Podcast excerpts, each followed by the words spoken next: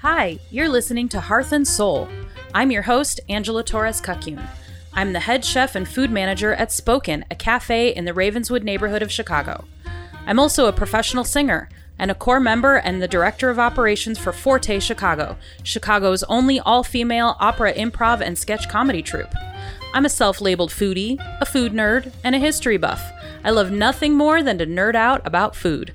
But enough about me. Hearth and Soul is a podcast that strives to explore nourishment, how we feed our bodies, our minds, and our souls. We cover a wide range of topics, including the everyday mundane and the celebratory. We believe that food is the one thing that connects us to each other, no matter what. So, welcome to the table. Hey there, welcome to episode seven. I've got both of the producer folk on here today. Say hi, guys. Hey, hi, hello. Hi. Um, Dan and Maureen, in case you haven't been listening, and why not? Um, so today I thought it might be fun to talk about breakfast because who doesn't love breakfast? Right. And this came from, uh, I was sitting around being lazy, watching the YouTubes like you do.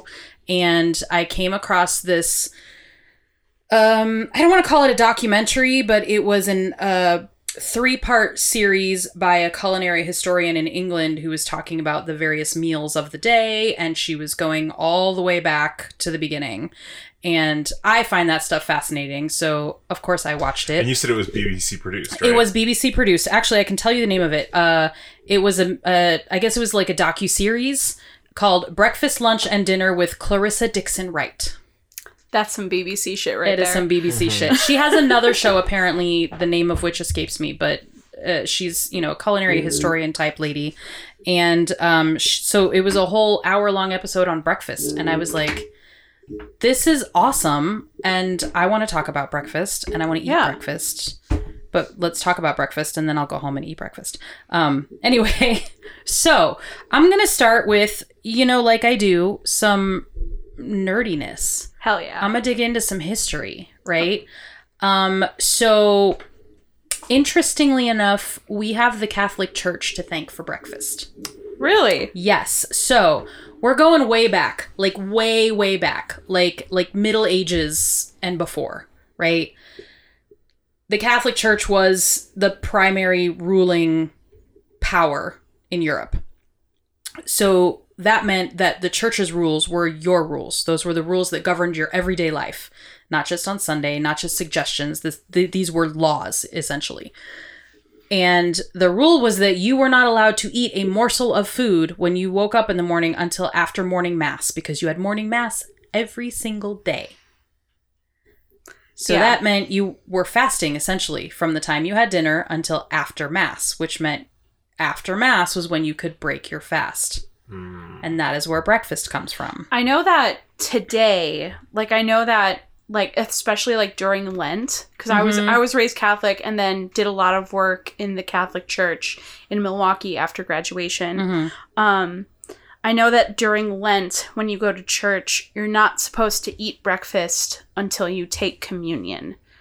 Yeah. And taking Mhm. communion is when you is when you break your break fast. your fast. Yeah. Yep. Yep. And so it came the idea came out of that, but I don't know that the term breakfast caught on right away like at that time. I think that sort of evolved over time as as language does. It started with this is this is the meal that we use to break our fast. And then it evolved over time into the word breakfast. Um what we associate with breakfast food, at least in this country and in, you know, western society is often like the iconic breakfast plate is what it's bacon and eggs Yeah. right and toast maybe orange juice um so the idea of bacon and eggs also stems from the catholic church so that comes about from lent as you're you're talking about lent right, Right. so during lent you weren't supposed to eat not just meat but any dairy or eggs or any of that so no milk no cheese no butter no eggs no meat. Now, most small villages, if you lived in a village, you lived on somebody else's property, you know, you were, it was a feudal system, right? Wait, we're still talking way back in the day, Right. Middle Ages and before. Um, so most families had animals of their own of some kind. They had some pigs, they probably had some chickens, maybe they had a horse, depending. Um, those animals were often pr- gave you other things or were being raised most of the year for slaughter. So, example, if you have a pig or you have a couple of pigs, you want to make sure that pig has babies before you make bacon out of that pig, right? So, you're going to keep that pig for a while to get as many more pigs out of her as you can before you. So, not a lot of meat was eaten, but when it was, the entire pig was slaughtered and then cured because no refrigeration, right? So, what is cured pork? Well, bacon is cured pork, essentially, Right. right? So, we're talking about Lent. We're talking about you can't have meat and you can't have eggs. Everybody also had chickens because and eggs were cheap. Uh, Historically, eggs have always been an easy, cheap protein Makes source, sense. right? Well, you get to what we call Fat Tuesday or Mardi Gras, Right. you all of that stuff has got to go. You can't have that stuff because it's gonna you, you can't eat it and it's gonna go bad, right? So basically, the idea of eating up all of your bits that are left over of those things that you can't have are what you're going to eat for that breakfast on Mardi Gras. So your Oh. eggs, Wow, your leftover cool. eggs, your leftover bits of cured pork, aka bacon, whatever cheese, whatever you have on hand, all of that stuff has to be eaten up. So it's not just about eating pastries, right? Like we're thinking think about like families who live on some grand lord's land and they work solely for that person. Yeah. They might have a couple pigs of their own and a little bit of land of their own, but they're like, you know, that's it. That's all you got right. is what you can grow and what you have on hand and the church tells you this is this is what you cannot eat and apparently back then it wasn't just lent there were at least half of the calendar year where you couldn't eat Animal products. animal products Are there like a bunch of like medieval um like vegan recipes then? I think that there are and that was something that was really fascinating about this um this particular docu series is that you know she goes to a specialist in medieval cuisine. And the specialist is actually recreating dishes that maybe you, they would have had this during lent or they would have had this before lent or whatever. And what was interesting to me is that people think of the middle ages and you think of like dark dirty you know gross like nobody's thinking about bright green fresh vegetables. And mhm. that's Right. what they ate because you ate what you could grow. Right. so she made this beautiful they called it pottage because anything that was cooked in a pot was called pottage but it's essentially a stew or soup and it like was a baked dish. yeah but it was all No, sorry, I didn't Yeah, no, it's like- like it's- the it's like concept of calling anything a baked a dish. baked dish yeah or hot dish or whatever Right, right. those people call it up in those weird states those people. those people um so she made this this stew essentially that was pretty much all vegetables and it was gorgeous and then she was like you're going to go out to your garden you're going to grab whatever's there and the reason you don't find the recipes of these vegetable dishes is because you literally it was whatever was growing Right. and you grab it and you cook it and it's not the the knowledge of cooking was already there so that they didn't feel the need to write it down Interesting. you know what I mean? Mm-hmm. So yeah, the idea of the eggs and the bacon comes from using up all of your cured pork and your eggs that you have left before Mardi Gras hits or before Lent hits. I mean, and you can't have it for that whole time. Wow. Yeah, Huh. it's interesting, right? But Yes. I mean, it, it sort of evolves out of that. Um, when you think about things like what you're going to drink, we think about coffee, we think about uh, orange juice. The orange juice thing, I did not come across a lot of information on that, but I have read in the past that that stemmed more from uh, 1950s era, 1950s, 60s, I and had a lot to do with the orange industry. Actually, it, actually it, it was I we they talk about this on Mad Men actually. Oh, how Ah, it, yeah, yeah, it- yeah. It, um basically advertising created orange juice for breakfast. Yeah, for breakfast. yeah. Because it wasn't really a thing before that. And you don't yeah, see we've it been rewatching Mad Men. like any any of I've for in a few minutes we're going to go through some sample menus in some of my auntie cookbooks and none of them mention orange juice. So Isn't that strange? it's it, we see it as such an iconic thing now. right. And the entire industry is built on the fact that you drink orange juice for breakfast. You just do. I want mm-hmm. orange juice now. I, I never want orange juice. It's actually really. I have a hard time with orange juice now, just because I drank so much of it. But I think I ruined my esophagus, so now I Oh, immediately no. get Well, I think acid it's reflux. I mean, think about how interesting it is that what do you start your day with? You start it with a glass of orange juice and a cup of coffee.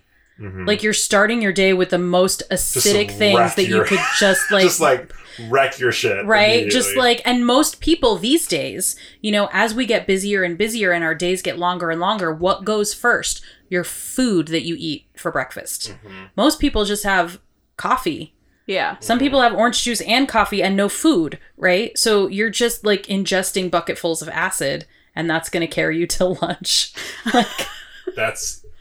I mean, but that's can't the be other- great, Like right? we've been eating acidic foods for a while, though. Like kraut and stuff like that is not. I've been right so right but there's usually like some I'm kind totally of balance sorry. like you Yeah. don't eat kraut by the spoonful by itself right. right? It's usually with something else to balance it out.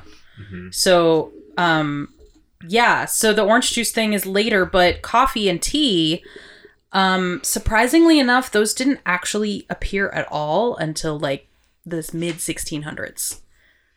So, Well, that makes sense because it was like imported, wasn't it? right, exactly. Now, tea, at least in in uh, Europe and England, tea took on more popularity than coffee did right away. Um, but both had to be imported, and both were seen at first as like drinks for the aristocracy, and then tea started to become more available for lower and lower classes. Hmm. And then, believe it or not, there was a campaign that tea was bad for you. In the 1700s in England, it was like because the aristocracy did not want to be seen drinking the same thing as the lower classes. So if the lower classes are going to drink tea, then we don't want to anymore. It was that kind of thing. I know it's it's so it's so Ugh. bizarre, but I think it's funny that like when you think about breakfast food, you just assume it's always been this way. Well, the 1600s, maybe 1700s, when coffee started to be a reg- more regular thing, that's not that long. You know what I mean? It's not like yesterday, but it's not five, six hundred years ago. Right. You know? So what did they drink before that? Alcohol. Because it had to do with the water quality, yeah. right? Yeah. Nobody drank fresh like there wasn't water unless you lived in front of a stream. Like There just wasn't water. why especially if you lived in a city if you're like living in london or you've just arrived to this new world right and you don't know where anything is and you're living in the wilderness like water's not a thing that you drink so you wake up in the morning and you're either going to drink beer or wine or cider in the us it was cider because apples could grow everywhere Right. so people everyone made their own cider. Every family had their own like little cider press thing and, and fermented their own cider. And that is what you drank with every meal. Until coffee and tea took over. That's Can you wild. imagine that? Like starting your day with a pint? No. I don't know how you'd get anything done. I I do know that so for example, at least the beer, the alcohol content was a lot lower. These Yeah. were really weak beers that they were consuming all the time. So And just kind of more like like what you would like drink before you probably farmed a bunch. yeah. Yeah. Like you like farming. It's hard. That's I mean It's hard labor, but it's also not like dexterous labor. right. You know. I guess that yeah. Well, because and actually, there's kind of a tradition for that in Germany. Um, in um, oh crap, what town? There's a town in Germany where they Berlin? drink. No, it's The quaint say- little town of Berlin. Yeah. uh, Cologne. Oh, in the okay. town of Cologne, they they drink Kölsch all day, and they drink these little like six ounce pours of Kölsch, and it's like basically Bud Light. Huh. Which, if any German hears me say that, they would punch me in the face. But I mean, like it's it's like it's basically sparkling water. Right, right. Really With low very alcohol low cal- alcohol content. Yeah, exactly. Yeah. And um, so I mean, there there is like a precedent for just kind of like drinking a lot of beer throughout the day and Right. it not really impacting you. Right. And and if you're used to it, Right. you Yeah. know, Right. and you've been drinking it since you were a small child, like Right. And water isn't available. Yeah. right. I mean, that's that's what you drink. That's fascinating. Yeah. So, side note on that, the weak beer idea that went all the way through uh, the late 1800s. Even though coffee and tea became a thing for breakfast, like beer was still being drunk by working men throughout the day. And then um, the teetotaling movement. This is way before prohibition. It actually started in the 1890s because that was suddenly when whiskey became available and men were repl- basically replacing this weak beer with whiskey. So they were getting wasted a lot faster and then making poor decisions. And so wives were like, whoa, whoa, suddenly my husband is drunk all the time. He's either not working or he's, you know, being lazy or he's beating me or whatever. So it became a movement off of that because the weak beer became less in favor for this whiskey that was really easy to get a hold of. Wow. that crazy? Yeah. Yeah. So the teetotaling movement happened first, and then it sort of fell off a little bit, and then it came back, and prohibition happened. Which there's a whole lot of there's a whole lot of other political things that happen behind prohibition besides just like that the teetotaling movement, but like it started way earlier than ever everybody thinks, and it started because whiskey became available like to everyone Wow. for uh, inexpensively, Huh. right? Anyway, but I digress. That's fascinating. So, what else do we think of on the breakfast table? We think about a lot of people think about cereal, right? Cereal is pretty standard. Yeah. In most, I don't personally eat cereal, but I never eat cereal for breakfast. a lot of people eat cereal for breakfast. It's a very common standard thing. That also came about from a religious group. Yes, yes, indeed. Um, we all know Kellogg's cornflakes, I was right? just thinking of that. Yeah, so this Kellogg was not the first cereal available, but it was the first one to be mass produced and to be so mm-hmm. popular.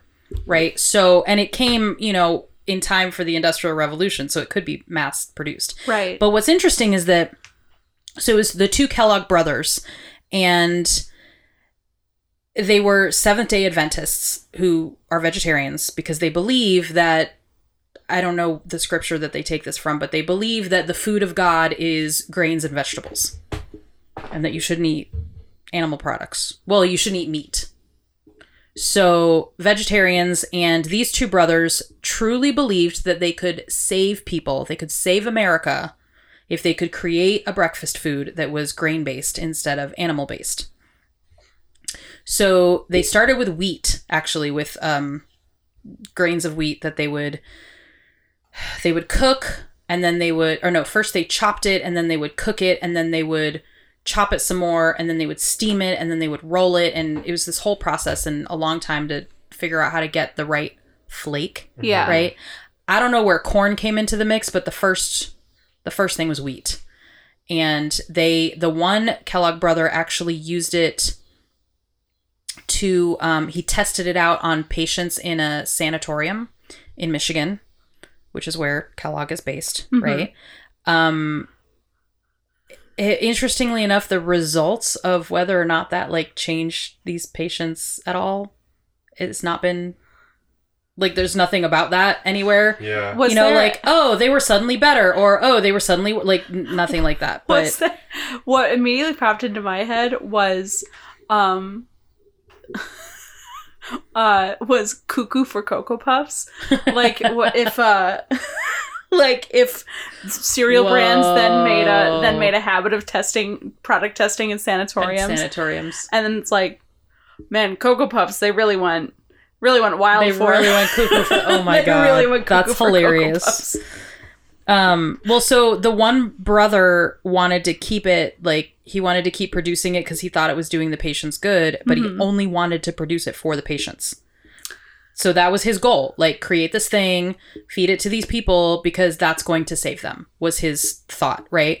The other brother was like one so the story goes one day the one brother was like out of town or whatever, not around, and so the other brother decided what would happen if we added some molasses to this corn version. So basically he he sweetened it, right? So the one that they were feeding the patients had no sweetener in it. The cornflakes that we're used to, they're sweetened. They're not it's not a lot of sugar, but they're sweetened, right? This no sweetener. It was just plain unadulterated flattened flakes of grain. Right. Right. So he was like, I wonder what would happen. So he added some molasses and he fed that to the patients and they went nuts for it. Of course, they want to eat more because it's sweet, right? So he tells his brother, he's like, we should totally sell this. Like, we should mass produce this and sell it to the public. And he was like, no, no, no. This is, you know, our, our call from God is to treat these people, you know, who need this. And, and that's what it's for. So they ended up having a falling out. And the younger brother, Will, who wanted to sell it, ended up doing just that. And he started the, the cereal company. Wow. And it went on from there. In 1905, the Kellogg Cereal Company was established so that he could sell sweetened cereals to the masses. huh. And now it's it's become a thing. It's like everybody eats well not everybody, but you know, people eat cereal for breakfast. It's it's a normal part of that iconic breakfast table. And even when Some you people go eat cereal at six o'clock, p- six p.m. some people eat cereal for midnight snack. a little snacky. You know? you know, gotta get it in. Sometimes you you just do. So that all came from the idea of trying to treat patients Interesting. in a sanatorium. That's wild. Isn't that crazy? yeah. Huh. So yeah, so th- those are the basic um, foods of the iconic breakfast plate, I guess. At least in this country. Well, you know what? One, not to like completely steal any thunder, but the one that we were just talking about over over the course of the week was Quaker Oats, hmm Oh, where yeah. you were telling me about the, that. Yeah, so I was watching this video. I was watching a YouTube video of this Quaker. She's a Quaker YouTuber, and she was she Oh, was sure. talking about kind of the tenets of Quakerism. Mhm. And she kept like throughout the episode or whatever the video, she kept being like, you know, not like those, not like those, um, the you know people who take the name of Quaker and put it on their business and blah blah blah blah blah. And she kept referencing it. Oh. And then at the end, she was like, by the way, this is the story behind Quaker Oats. So apparently, so Quakers, Yeah. the religion, Right. are known for being very ethical business Yes. people. Yes. People like doing business with Quaker businesses because they know that they're reliable and ethical and Right. um, they're so when Quaker Oat, the people who you know started Quaker Oats, were getting going, they were like, "Hey, Quaker businesses do really well, but man, are their ethics a total bummer." So why don't we just call our company Quaker Oats so that people think we're Quaker, but, we're, not. Quaker, Whoa. so we can just kind of do whatever we want, but get the name recognition that gets people in the door. That's crazy. Yeah. So That's- Quakers I- Quakers hate Quaker oats. I immediately was like, some Quaker oat maker needs to start a company that's like actual Quaker's oats, The real deal. practicing deal. Quakers making oats. You know, Oh my gosh. Isn't That's that so wild? crazy. Yeah. I had no idea. It's a it's a mad mad mad mad world out there. It really is. Mhm. And that segues really well into these sort of um I brought some cookbooks of mine. Ooh. I have- Amish Friends cookbooks. This they is are one of them. following us. We just got back from Pennsylvania. I oh, saw- the Amish are following Yeah. Yeah, yeah, yeah. So I have a whole for those of you who have not heard me say this before, and again, where have you been? Um, I have a whole collection of antique cookbooks. I have facsimiles of most of the what I would say the tried and true texts that culinary historians refer to when trying to figure out what it is that people ate at different points in time. So I looked through all of most of the historic ones looking for breakfast specific foods, right? Some of them have like the ones I brought today have what they call bill of fare ideas or menu ideas that have lists of what people would serve for breakfast. A lot of them, some of the older cookbooks didn't have anything like that, and I think it's it was still because it just happened to be the first meal of the day, so it wasn't necessarily like a specific kind of food up until probably at least from the cookbooks that I have, what I have gathered is that up until at least the middle of the 1800s, there's not a separate category for breakfast food, if hmm. that makes sense. There's just it's Eat- just food that you Eat, what eat. eat whatever you have. Eat what you have, most likely whatever's left over from dinner the night before, so it doesn't go bad. right. right? Hmm. So whatever cold meat you have left and anything else, and you wash it down with a beer and good to go. Um, but these books were ones that actually had some reference to breakfast foods. This first one I have, um, it's called Buckeye Cookery, but it is a facsimile of um, uh, compiled recipes that were put together in 1877.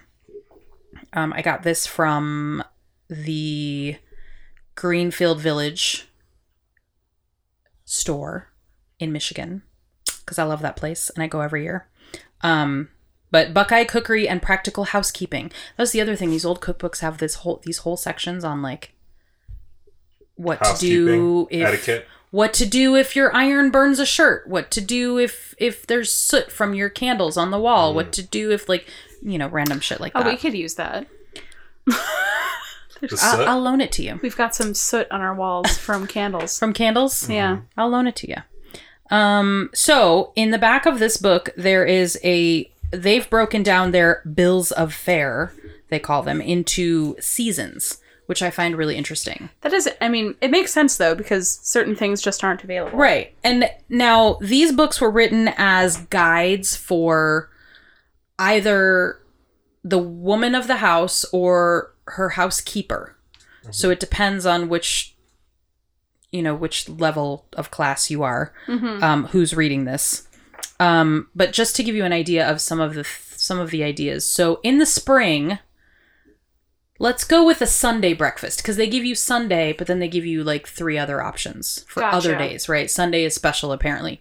But on sunday for breakfast you might serve a fried brook trout a broiled ham eggs on toast baked beans and boston brown bread with rice waffles, tea, coffee, and chocolate. Hot chocolate was a big breakfast thing too. Oh, I'm finding that yeah. in a lot of these books. Um, maybe it was more affordable. Maybe they didn't love the caffeine rush. Right. You know, whatever the reasoning, hot chocolate was an offering. Well, it's hearty. It is. It is definitely. So maybe it just I don't know. It depends on what you prefer. Rice waffles is interesting to me. Yeah. And I now I did not go back and look up the individual recipes because that would have taken me all night to do. Um but my understanding of that is there's another recipe in one of these books for rice muffins. So you take dried rice but you grind it up really fine and use it like a flour, but it's also got regular flour in it. Oh, So it just gives you a, a little bit of a different texture. gotcha. Does it make it like crispier? I don't know, I've not actually made them. That's a good question. Because I know that like in like when you are making like a dredge for frying, if you add in rice flour, it's to make it crispier. Mm-hmm. crispy. Oh. Yeah. Mm. So, yeah, I don't know. I'm curious though if it has to do with what grains do we have and what do we need to use. And what can we cut this flour with? Exactly, exactly. So that we're not just eating the same flour at it because you know bread was every meal.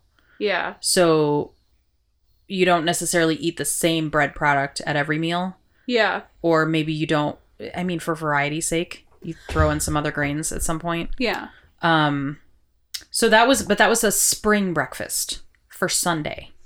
Now if you're looking at let's say a summertime breakfast, and we'll go ahead and look at Sunday again. It also has fried fish. Nutmeg melons, which I'm assuming is just melon with nutmeg on it. Huh. That would make sense, right? Um, I mean, yes, but also like, I put nutmeg on everything though. yeah. I mean, I'd have to try it. I guess. Yeah. I, I mean, nutmeg was a very popular spice. Yeah. So it And they the use further back you go, the more they use it. they use the crap out of nutmeg. They use like the whole thing. Yeah. Oh, yeah. Because mace is another spice, and that was like, It's it's the the outer layer of the nut. Got it. yeah. Yeah. And so they would use mace and nutmeg. Yep. They use the shit out of nutmeg. Oh yeah, they really liked nutmeg. Um, so it makes sense. You put that on maybe some honeydew or something. I don't know. Um, they also would eat with this meal Saratoga potatoes, which are also basically like they're like potato chips. Okay. Saratoga potatoes. I don't. I don't remember why they called them that, but basically what happened is um, a cook accidentally dropped some potatoes into hot fat that was like a large enough quantity and fried it instead of just a pan fry or a saute. Sure. And the potato chip was born when they were called Saratoga potatoes for a long time. I'm not sure why. Um, Was it in Saratoga? it might have been. That would make sense. Um, then uh, sliced tomatoes and Minnesota rolls. I don't know what a Minnesota roll is, but and coffee or chocolate. So that's summer. They ate a lot of fish at breakfast. I'm not mad at that, low key.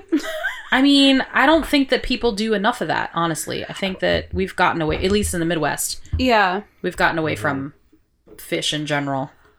Which is, I Um, mean, but although, I mean, people will eat like lox Well, at do you know, breakfast. True. especially as a person that knows like local what is indi- not indigenous, like native to the what am I saying? Right. What you can get here. Yeah. Yeah. Um, uh, fish. What kind of fish is in Lake Michigan? Whitefish. And I feel like I never see that.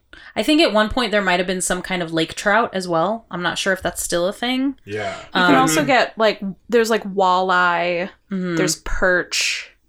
I because you know in all of my time in the Bluegill. Midwest, I'm now I'm just think, thinking trying of to think what you can like, I get think at of, fish like, fry. on the East Coast, right? Like if you're on the coast, there is a fisherman's like you a lot. There are a lot of just places that you go in, and It's like a hut. Yeah, like Mhm. they're all people. They're like people. The fresh catches are all there. Right. There are a lot of fish restaurants, like all this stuff. hmm It that is always a thing that's kind of thrown me off about the Midwest is that there's this giant body of water that there is apparently fish in.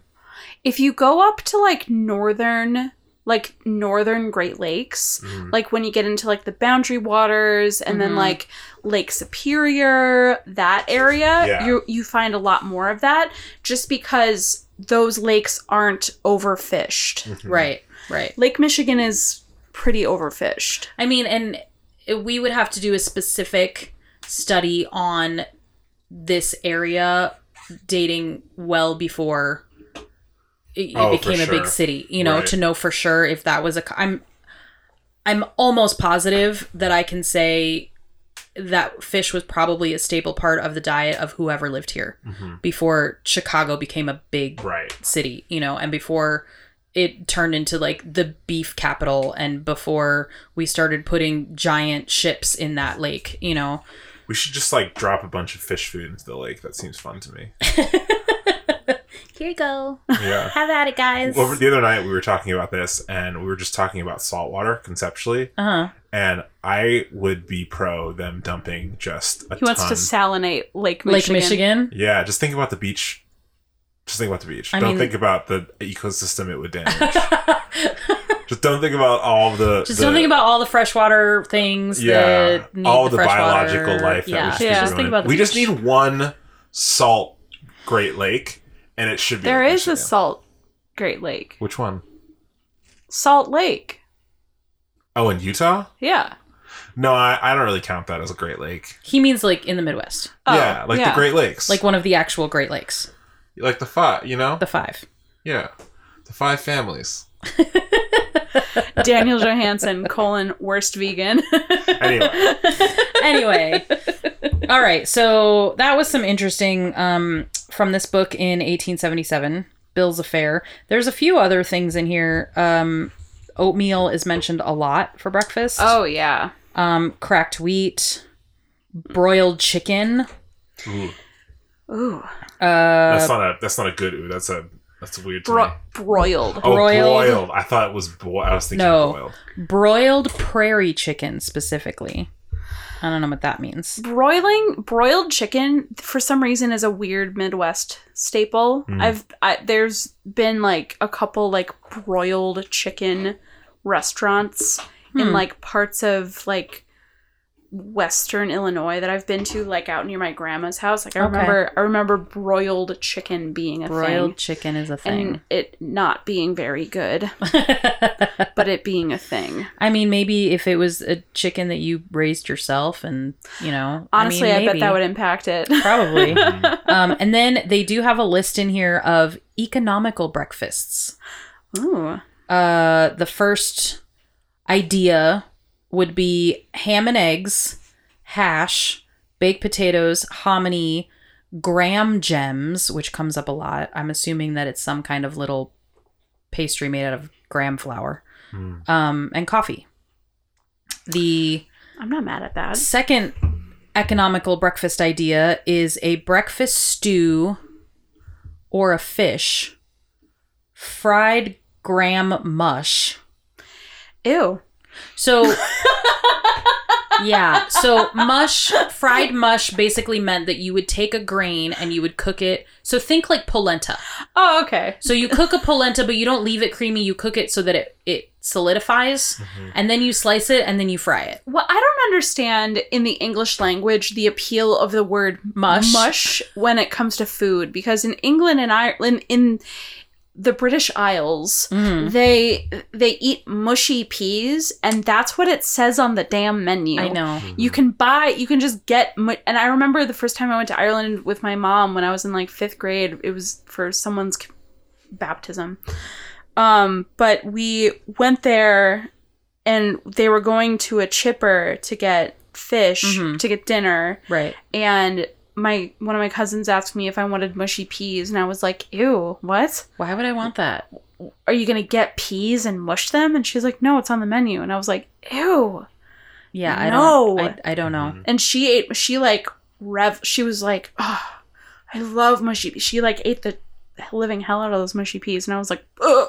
I don't get it. I never understood Call that it either. mashed peas or something. Why mushy? Smashed would be great. Smashed peas? I would Smashed- eat I would eat smashed smashed peas. peas. I'm not going to eat mushy peas. Mushy peas is t- a nightmare. Yeah. So, but this breakfast came also with uh, sliced tomatoes, potatoes, applesauce, cornbread, or toast. Yum. So, if you're noticing a trend, these are big meals. Yeah. So, this particular one had either a stew or fish.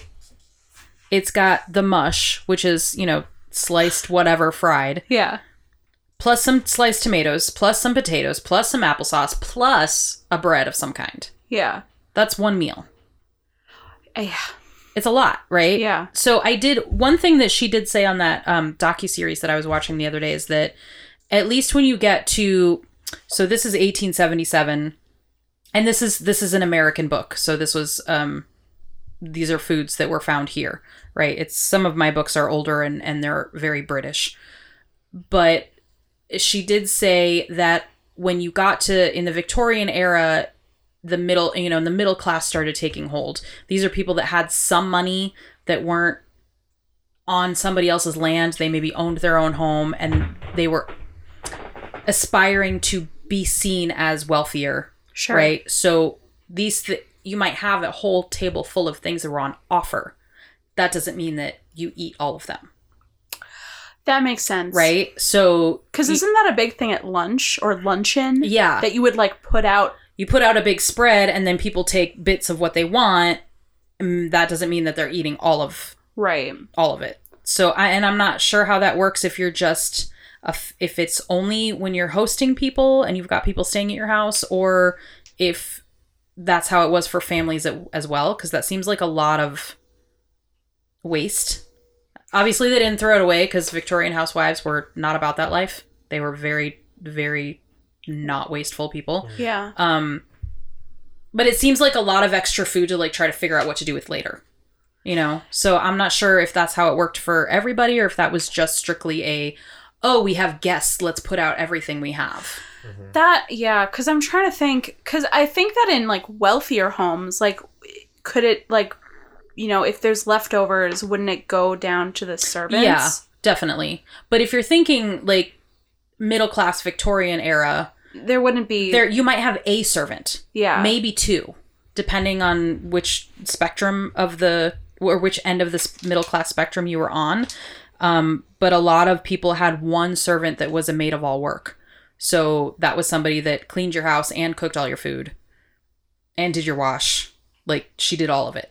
One person. Right. So yeah, uh, whatever's left might go to her, but I'm not sure. I guess it just depends on your status. Yeah. Um, so then I have this other book that's from a little bit later. This is um, it's called "What Mrs. Fisher Knows About Old Southern Cooking." This was the this is a facsimile of the first African American cookbook, Okay, cool. and it's from 1881.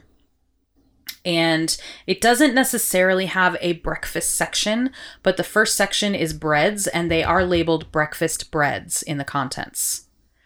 So this is things like Maryland beat biscuits. huh. I'm guessing these are What year is this from? 1881. So it's okay, so it's post slavery. Yes. Yes. Cool. Yeah. Interesting. Um breakfast cream cake. That sounds delicious. Uh waffles. Flannel cake. I'm what? I'm just trying to peruse this really quick to see if I can see figure out what it is exactly.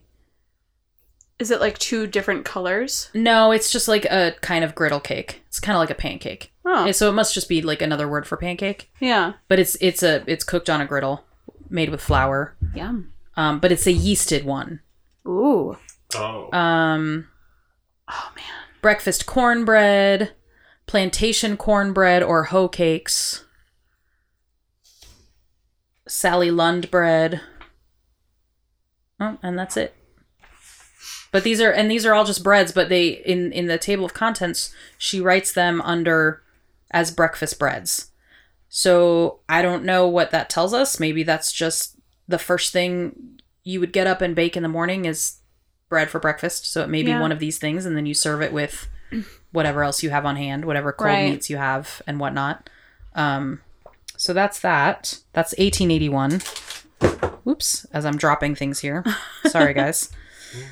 Uh, the next one, I love this cookbook. This is the, it's basically like a textbook from the Boston Cooking School, written by Fannie Farmer. So Fannie Farmer had, she was the headmistress of the Boston Cooking School, and this was at the end of the 1800s. So I want to say like 1890s. Gotcha. This book doesn't actually have a copyright in it. Ah, really? Yeah, so I have no idea when this particular, whether it was an actual textbook that was used, whether it's a facsimile. For listeners at home, just like visually, this book of, of the ones that you have is the most kind of like worn. Like It- looks like it came from a library. yeah, almost. it's it's very tattered. It's uh, it, there's splatters and splashes on the front and stains. Um, in the back, there are Oh my god. handwritten things from people who like. There's a blackberry pie recipe written in here.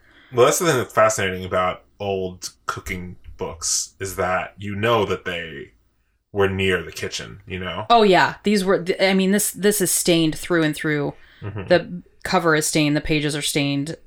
It's amazing. It's still intact. Um, there's even a recipe back here for furniture polish that somebody hand wrote in. The bindings like falling off.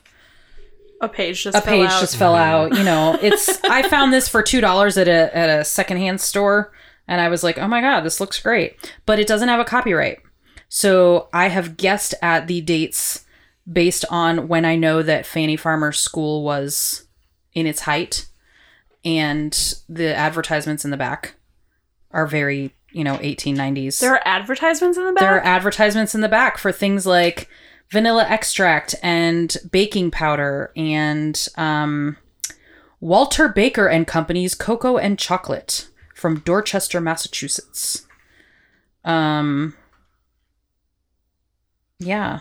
And then there's a whole another little article in the back on food and cookery for the sick and convalescent, written by Fannie Farmer herself.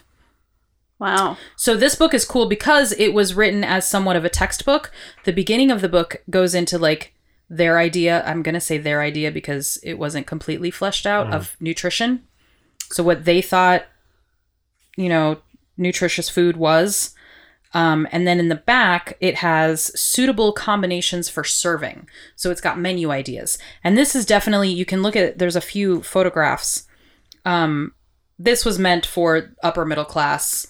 A housekeeper would set out these foods and then, you know, the people would eat what they want kind of thing. So it's a little bit slightly higher end. Um, but what's interesting is looking through all of these menu ideas for breakfast, every single one has some kind of protein, meaning boiled ham, scrambled eggs, steak, warmed over leftover lamb, um, omelet, broiled halibut, dried smoked beef in cream, which does not sound great to me, but was a thing. Um, bacon and eggs, corned beef hash. So one of those happens in every one of these menu suggestions. Um, there's a fruit, some kind of fresh fruit in every single menu suggestion, whether it's oranges or grapes or bananas or grapefruit or whatever.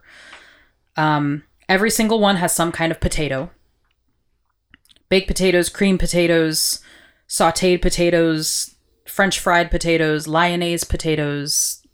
There's a potato in every menu. Um, they all have coffee. They all have a cereal of some kind, Oh. right? So this is definitely like we're talking like 18 probably 95ish somewhere in there. Um so oatmeal with sugar and cream or Quaker rolled oats with baked apples.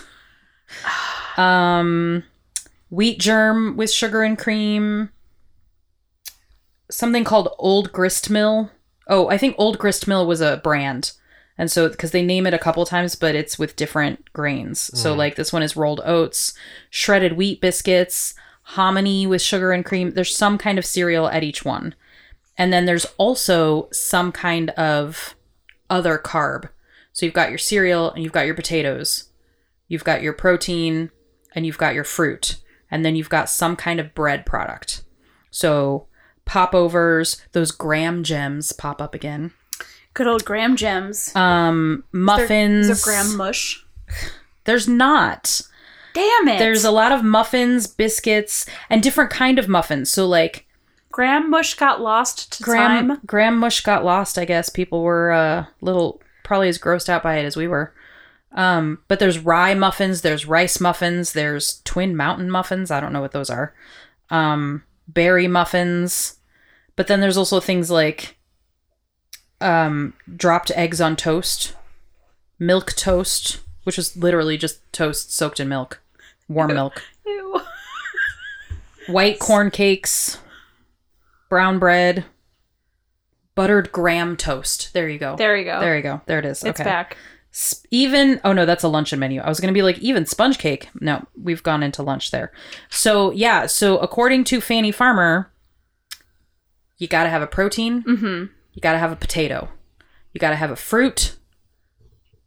You got to have a cereal, and you got to have a bread. And this is so that people can mix and match. So that you Yes. could go in there. Conceivably, you could go in there and be like, I'm not going to eat any meat today. I'm just going to eat fruit and bread. Correct. Or you could just you know eat your half a grapefruit and maybe a piece of toast. Yeah. but these these are the how they would be served. So she called these suitable combinations for serving, meaning that what she has listed in one breakfast idea would all be put out on one table because they could go together. if that makes Interesting. Yeah. yeah. Yeah. Um but it's still a lot of food. That is a lot of food. It's a lot of food.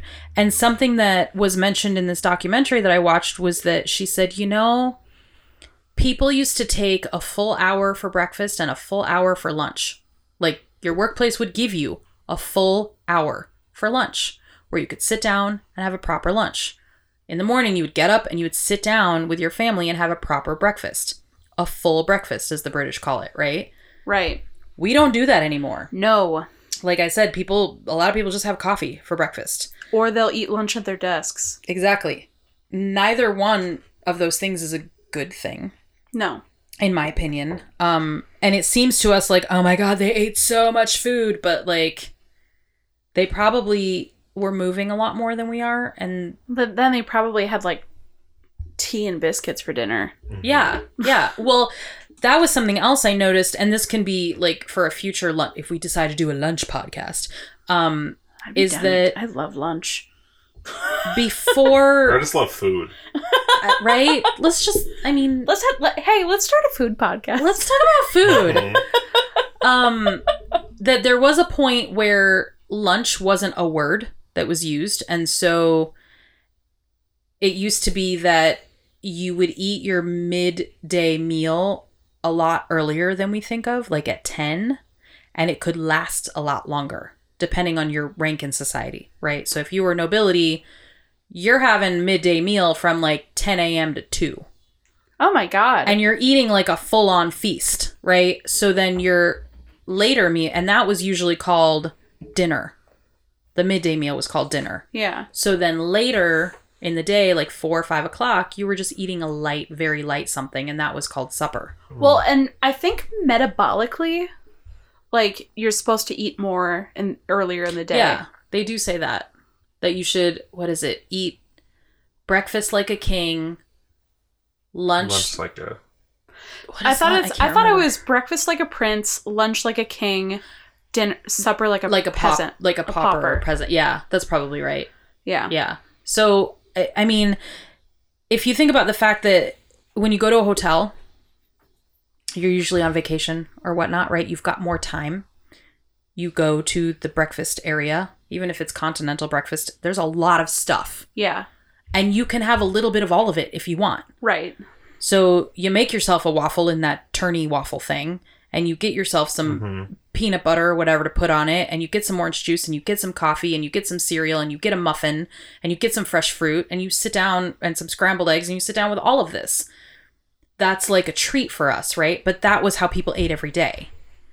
Keeping in mind that people were probably a lot more active than They were like We working in factories and like climbing up and down ladders all day and but also the idea of taking care of yourself feeding yourself was more important than it is now in Yeah. in in my mind right so if you think back on like cockney housewives for example in the east end of london not a lot of money coming in they did mm-hmm. whatever they could to nourish their children and their husband as best as they could, which meant that they ate a lot of products made with flour and lard because that was cheap. That's what they had. They ate a lot of eggs because that was cheap. That's what they had, right? And then you find and f- whatever vegetables are growing around or in your little garden and you eat that. And even then, they had a proper breakfast and a proper lunch and a proper dinner. Like those are things that I feel like we've lost over time, but breakfast especially. Breakfast just seems like I don't know, it seems like like a like a chore that we don't want to mm-hmm. do. yeah. You know, because and I think it's because our work days have extended as much as they have. Yeah. I You saw know? I saw an interesting um an interesting tw- uh, Twitter conversation where someone was someone was saying like I don't know like I'm so exhausted by all the things that I'm societally like required to do. Like I'm Mhm. supposed to have a full-time job and I'm supposed to go to the gym and I'm supposed to keep my house clean and I'm supposed to have uh, hobbies and I'm supposed to have a social life and I'm supposed to have a relationship and I'm supposed to, you know, treat my kids well and Mhm. I'm supposed to be well read and you know, like h- how do people have time for this? And someone commented saying um the 40-hour work week was was developed keeping in mind that typically husbands would do the 40-hour work week Mhm. and then their wives would stay at home and do everything else. Yeah. Yeah, essentially. And those So- and that 40-hour work week was with the intention of being able to sustain a family of fo- a family of 4. Right. Now with with the industrial revolution you do have before, you know, the labor unions and how appropriate we're recording this on Labor Day. Labor We were Day. literally sitting and talking about this on Labor Day. on by Labor the way. Day. Um it won't come out till much later, but it's Labor Day today. So Yeah. happy Labor Day. Huzzah. Um it- there were and and there are some stories about foods that were developed due to the longer work hours that some people would hold, especially in the lower classes of society. You know, you were working from the ass crack of dawn all the way up until late at night, you know, because that's what you had to do. Right. If you, especially if you're in a factory and this is before the 40 hour work week and it's before the union rules and like they could take advantage of you as much as they wanted. So if you're in a factory and that factory can run from 6 a.m. to 10 p.m., it's gonna, right? Right. So there are some foods that were actually developed around these ideas. For example, in England, the the pasty was developed specifically so that miners could take their lunch down with them and they wouldn't have to come up from the mine. And you could In get order to your eat lunch. You could get your meat and veg. Right, and it would stay because they were big, and the the pastry that they would use back then was a lot thicker and coarser, and oftentimes wasn't eaten. Um, but they would put a big a big thick rope of it on the edge of the pasty. It was a braided rope of pastry, so that the miners could hold it without getting the grime on their hands mm-hmm. on the food that they were actually eating. So it was like a like a built-in handle. Mm-hmm. So they didn't eat that; they just ate the inside. Interesting. but it was developed for that purpose right? They they needed something. They wanted to have a hot lunch. They couldn't come up from the mine and have time for a hot lunch as was desired. So you know their wives figured something out and sent them down to the mines with these hot pockets essentially Yeah. of meat and veg. And then those miners coming to the the US in northern Michigan a lot of them settled there and now northern Michigan has its own style of pasty right. that evolved from that, which is a whole nother story. But it's fascinating to me that rituals change based on how the society changed, and the mm-hmm. society changed drastically during the Industrial Revolution. But even then, if you were not the lowest of the low class, you were sitting down to a proper breakfast at a table with your family. Right. Holy crap, who does that? I can't even imagine doing that. Right? I don't even I, I we we would do that sometimes when I was a kid. Mhm. Like if my like if my dad was able to go in late for later for work or like but like the big the big family meal was always dinner. Mhm. Yeah. Yeah, absolutely. Which people don't do a lot of that now either. Yeah. You know, so that's that's quickly Bring being back breakfast, big breakfast. I think we should know? bring back breakfast. You know, and it means I think for a lot of us it means well, I got to get up earlier to do it, Mhm. but it might be worth it. I mean, You know? maybe just start with weekends, you know? Yeah. Oh, I No. definitely I Quit cook myself a breakfast. Get a van. Quit your job, get a van and have breakfast with your damn family. Have breakfast with your family. in your van. Move your family into a van. Oh my god. Well, then you won't have anything to cook breakfast on. Oh, there are ways. there are ways. Don't get Daniel So- started on vans. So then I've got one cookbook left, and this is not a specific time period. This is a cookbook of Amish recipes. People lost in time. People lost in time. I think now, they've found them. They've found time. I think they know what time they're in. They They're just choose stuck. to ignore it. yeah. Which you know what? More power to you if that's what you choose. But this, so this book was a compilation written, uh, put together in 2007, I think. Um, but the woman that put it together is not Amish herself, but has many friends and went in and did research in Amish and Mennonite groups. So it's it has an interesting history to it between. Is the author from Lancaster? Um, you know what? I don't know. Wanda Brunstetter. Let's is let's see if there's an author thing in the back. That'd be interesting because, like the the No, there's not. Amish, Oh wait. the Amish culture is like very much integrated into normal life in Lancaster County, which Right, is interesting. Uh no, she's from Washington state. Oh, interesting. All right, cool. But she has friends in Amish settlements apparently throughout the United States. And it says at the beginning that she thanks a whole bunch of people who actually um gave recipes to her. Oh, cool. Uh, so she's actually friends with Amish families and Mennonite families who willingly shared their recipes. Um, but it's interesting because this book they break down, you know, the sections. All cookbooks are put either into sections of types of food or they're put into like times you would eat those food foods. It just depends. Um, this one is in sections, so it's like, you know, breads, breakfast foods, desserts. But in between each section, she does a little blurb on like learning about Amish culture and Mennonite culture, which I think is cool. But in the breakfast food section, and keep in mind this was put together in 2007, so it's not that old. It has things like overnight caramel French toast. Oh, what? Yes, yes, yes, please. uh, breakfast fried zucchini. Oh, yum. Interesting. Okay, so that looks kind of like you saute the zucchini, add milk, eggs, cracker crumbs, Just like fried eggplant. kinda, but it's it's the zucchini shredded, Oh, so it's, Oh. like, so it's like a hash. hash. Yeah. Oh my god. Because then then it says you can add ground beef or bacon pieces if desired. hmm Um, and these uh, recipes are submitted, by the way, from people all over the country. Um, but and they each have their name on them, which is kind of cool. So Cute. this breakfast zucchini is from Pennsylvania. Mary Zimmerman. Uh, there's something called hidden eggs. It's where an Amish man hides in the pantry of your kitchen, and then when you open the pantry, he hits you in the Aha! like. then he smacks the egg on your face. the hidden eggs, and then he runs out. Um, it looks like kind of a casserole. So you put slices of bread on the bottom, and you crack the eggs on top, and then you break up some more bread and spread it on top.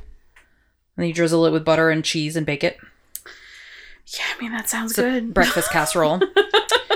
uh, farmer's breakfast, which looks like another hash. It's bacon, onion, potatoes, eggs, salt and pepper, cheddar cheese, and parsley. That's from Ohio. Baked oatmeal, which is exactly what it sounds like. I used to eat baked oatmeal when I was a kid. it was good. oatmeal with eggs mixed in, and then it's baked. Yep. And it says, oh, I must say, it says here at the end that you can add milk or a scoop of ice cream.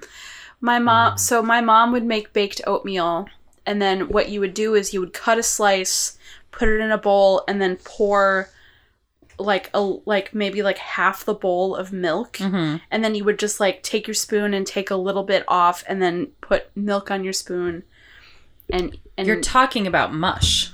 You realize I am talking about mush. Oh my god! it just happens to be oat mush. But don't frame it like mush. Mm-hmm. I re- that's a branding choice. I refuse. So okay, Yeah, all that's right. just So marketing. I'm on board. I'm on board with mush, as long as you don't call it mush. Fair. That's fair. Like polenta. Yeah, polenta's delicious. Don't And it call, is Don't call it corn mush. it is No. essentially a corn mush. We just don't call it that. I don't. No. I- Because I will- Italians are smart. I will not Yep. abide corn Italian. mush. Most of Italian food is just marketing. Yeah. It's marketed damn well. Yeah. Yeah. Yeah. Pizza. They called a whole. They called a whole chicken dish ch- chicken tetrazzini because she was a popular opera singer, Yep. and they were like, "I bet people will eat this if they think tetrazzini is And eating it." people do. Exactly. Everyone knows what that is. Yeah. Yep. Let's see. What else? They've got Yoder's pancakes. Good old Yoder. And these are, I mean, they're just pancakes flour, baking powder, salt, oil, eggs, milk. Pancakes. And a shred of Yoder's hair. From Mary Yoder in Waldron, Michigan. Uh, fluffy pumpkin pancakes with actual pumpkin. Fuck me up. I'm not talking about pumpkin spice bullshit. Don't get me started. Did you talking know about that- actual pumpkin pancakes with I- mashed pumpkin? I think that the pumpkin spice mix at Starbucks now actually has pumpkin in it. it's about damn time. Yeah. Anyway, that that was a tangent. Uh sausage breakfast casserole. Yeah, yeah, I could get on board with that. I'm like really having a, a moment with this cookbook. Oh, they have a granola cereal. Oats and wheat germ, coconut, sunflower seeds, pecans, brown sugar, cinnamon, salt, butter, and honey. And you mix that all together and you bake it for 30 minutes, and then you've got granola. Delicious. And they actually have a recipe for grape nuts. Do you remember that cereal, grape Yeah. nuts? It's those tiny, hard little nuggets of wheat. Yeah. Yeah, they have a recipe for it right here. Grape nuts. Grape nuts. That's what it is. It's made out of wheat flour. Yeah. So those are some Amish breakfasts because you know the Amish actually sit down and eat breakfast They do, well because they have to. because they have to for all of the hard labor that they're doing. Right. Mm-hmm. When we were in Lancaster, we saw an Amish guy like on an old time plow being Mhm. pulled by horses. Mhm. Like they do hard labor. Yeah. Yeah. I um so growing up in Iowa, I, I grew up in a city, so I tell people that I grew up in Iowa and they're like, Oh, did you grow up on a farm? Yeah, no, not anywhere near. Um Cedar Rapids is like the third or fourth largest city in Iowa. It's not Chicago, but it's a city city, right? But we would go to there's a little town outside of Cedar Rapids called Kalona. Funny enough, there's now a milk dairy brand called Kalona Milk. I don't know if it comes from there, but um, Kalona had a has an Amish community, and it is closed. But there used to be this cheese making plant. It wasn't a plant. It was like a I don't know. It was like a shop, but they made all the cheese there. So the family owned a small dairy farm, and then they owned this cheese making place where you could go in and buy fresh cheese curds, like Oh, wow. like still warm cheese curds. You know, and they put them in a little paper cone for you, and they were really cheap. And then you could just wander around. But that was basically you were almost on Amish land at that point to go into this cheese place, and so we would see them everywhere, up buggies up and down and doing their mm-hmm. thing. See them out in the fields plowing and whatnot. It was pretty fascinating, It's but it's wild. but hard labor for sure. Yeah. they Well, need all those calories Yeah. Definitely.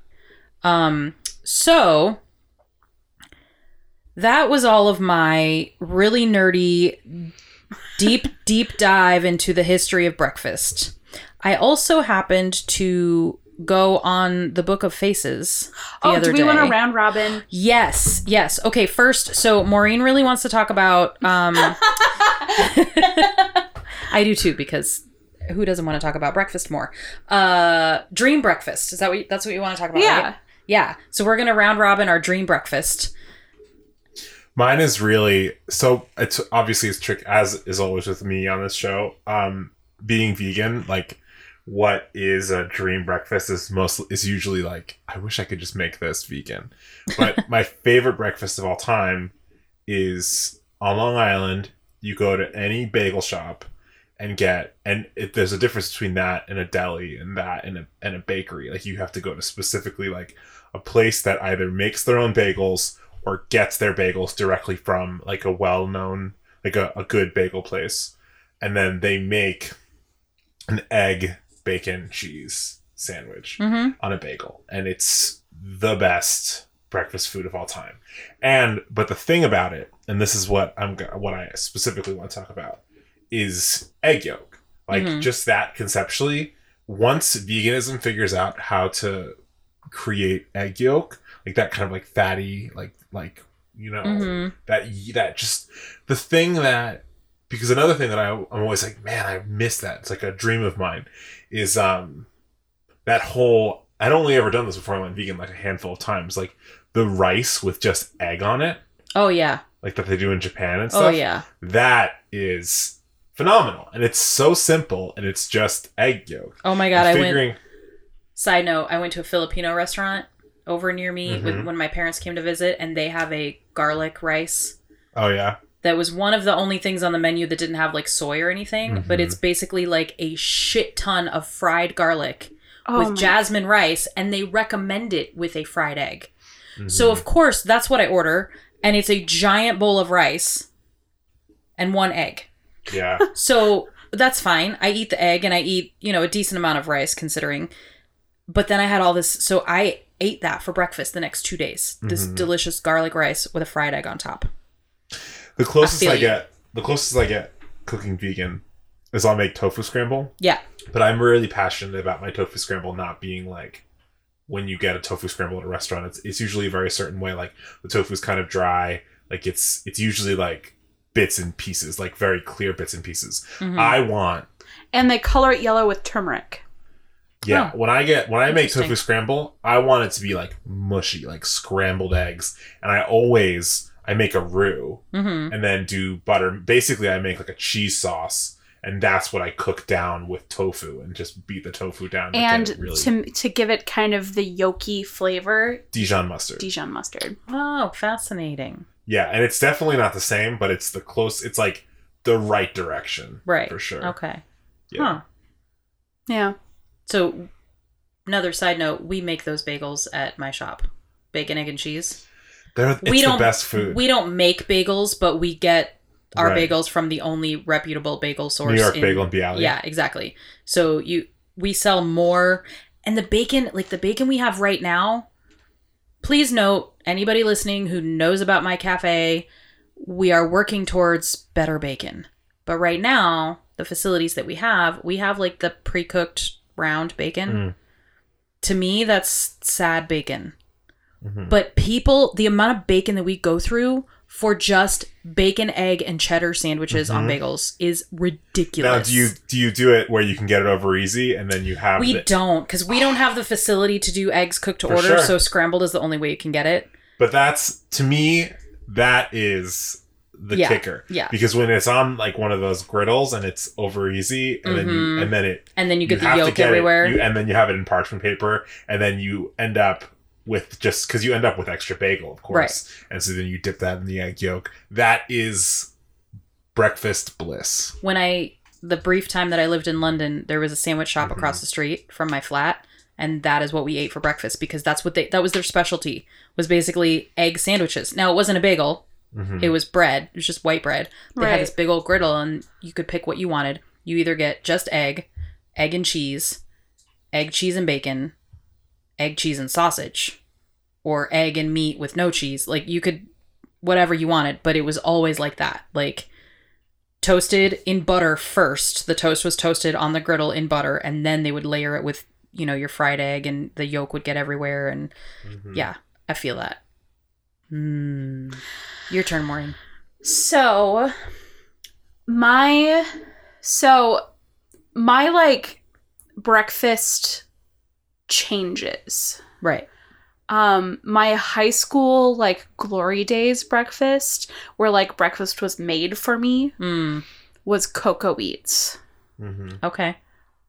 Where but we didn't Which just is basically like the closest thing to compare it to would be like chocolate, not even oatmeal, like it's chocolate. chocolate cream of wheat. Yeah. Got it.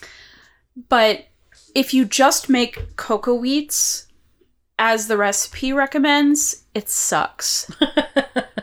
so what you have to do is you add ha- you have to add a spoonful of peanut butter, Specifically oh, chunky peanut butter. Okay. Okay. and then what I do now is I add frozen berries to it. Yum. And so then it's like this peanut butter, this like thick cream of wheat, chocolatey, peanut buttery, with just like spots of like really juicy berries. Mhm. And it's very good. That sounds very good. um, that sounds amazing. yeah, it's very good. I there's a soft spot in my heart for cream of wheat. I can't eat it anymore, but right. I, I remember specifically when we ate a lot of it when or I ate a lot of it when my sister was still a baby and she was just getting into solid foods because cream of wheat you could feed to a baby, Right. right? So that meant that I ate it as well. And I love that shit. It's so good. It's so good. But I, I- would just get the regular and then my my mom would let me put brown sugar and butter on it. Yeah. Oh yeah. Uh, we ate cream of wheat too. We were we were a big cocoa wheat. I guess we ate a lot of mush. God damn it! We ate so much mush. Mush. A Yeah, lot of 'cause we- German British Isles energy. Yeah. Yeah. no, we were a big German Irish family. No, we we uh yeah, I ate a lot of cream of wheat. I ate a lot of um and like even even today, like I eat a ton of oatmeal for Mhm. breakfast. I eat a ton of cocoa wheats for breakfast. But then I also love a good hash Yes. where I just like saute a bunch of like vegetables and potatoes, sprinkle it with paprika. Mm-hmm. Oh my god. Yum. So I'm one of those people that when you go to a restaurant for brunch, I have the hardest time deciding between the sweet and the savory. It's so hard. It's so hard, right? So my dream breakfast has both, oh yeah. right? So whether it's you know, uh some eggs and hash browns with a side of pancakes or some kind of crepe that's like sweet and savory at the same time, combining the two forces, that is my dream breakfast. But there must be coffee. There must be bacon. If we're talking dream breakfast, right? This is I'm not talking about what I eat on a regular basis cuz Mhm. I'm I'm bad at breakfast. But and some kind of delicious something with maple syrup on it. But then I gotta have eggs. Yeah. I, I have to. I just have to. So, but I do love a good hash. I love uh, sweet potatoes with. I do like. So there's this restaurant in Michigan called the Bomber. Have I talked about the Bomber here before? The Bomber's like it's like a greasy diner, but it's been around since the 1930s Oh wow. And it's actually in Ypsilanti, not in Ann Arbor, but it's uh decorated inside with all um fighter pilot memorabilia from World War II. So it, it's a little intense, but it's kind of cool. It's a lot of history, mm-hmm. right? But they have the skillet breakfasts, right? That come in the little cast iron skillet.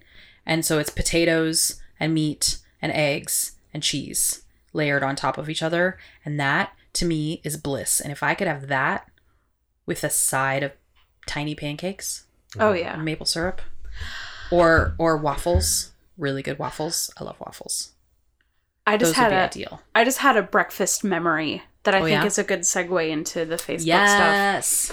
So I said earlier that breakfast wasn't a big thing in my family, and I just remembered something where it was a big deal. Mm. And it wasn't breakfast at home, it was going out for breakfast. But going out for Oh. breakfast on weekdays.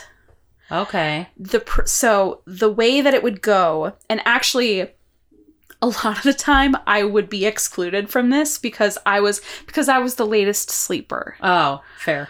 Um, because the key to going out for breakfast on a school day was you had to leave the house by seven fifteen, Oof. and I usually got out of bed at seven thirty. So you had to be ready for school at seven fifteen Right. in Ready order to walk to out the door. in order to then be able to go to this breakfast place that opened at 7 Mhm. That was um like a five minute drive. It was called Heinemann's. We called it Heine's. Of course. And what we would do is we would all on the days that I would go, um what we would do is that we would all get breakfast. And we would do my my dad would get his own thing. He would always get something called the North Woods. Okay. I don't remember what it was, but I remember that it was called the North Woods. Right. Um What was it savory or sweet? savory. Yeah. So it was probably just like It sounds like some kind of hash or skillet. I think there I think thing. that, I think there was I think there was fried ham. yeah. Okay. Um, but what my mom would do is we would all look at the menu, and at a certain point, my mom would put the menu down and go Splitskis, and it's- one of us would go yes.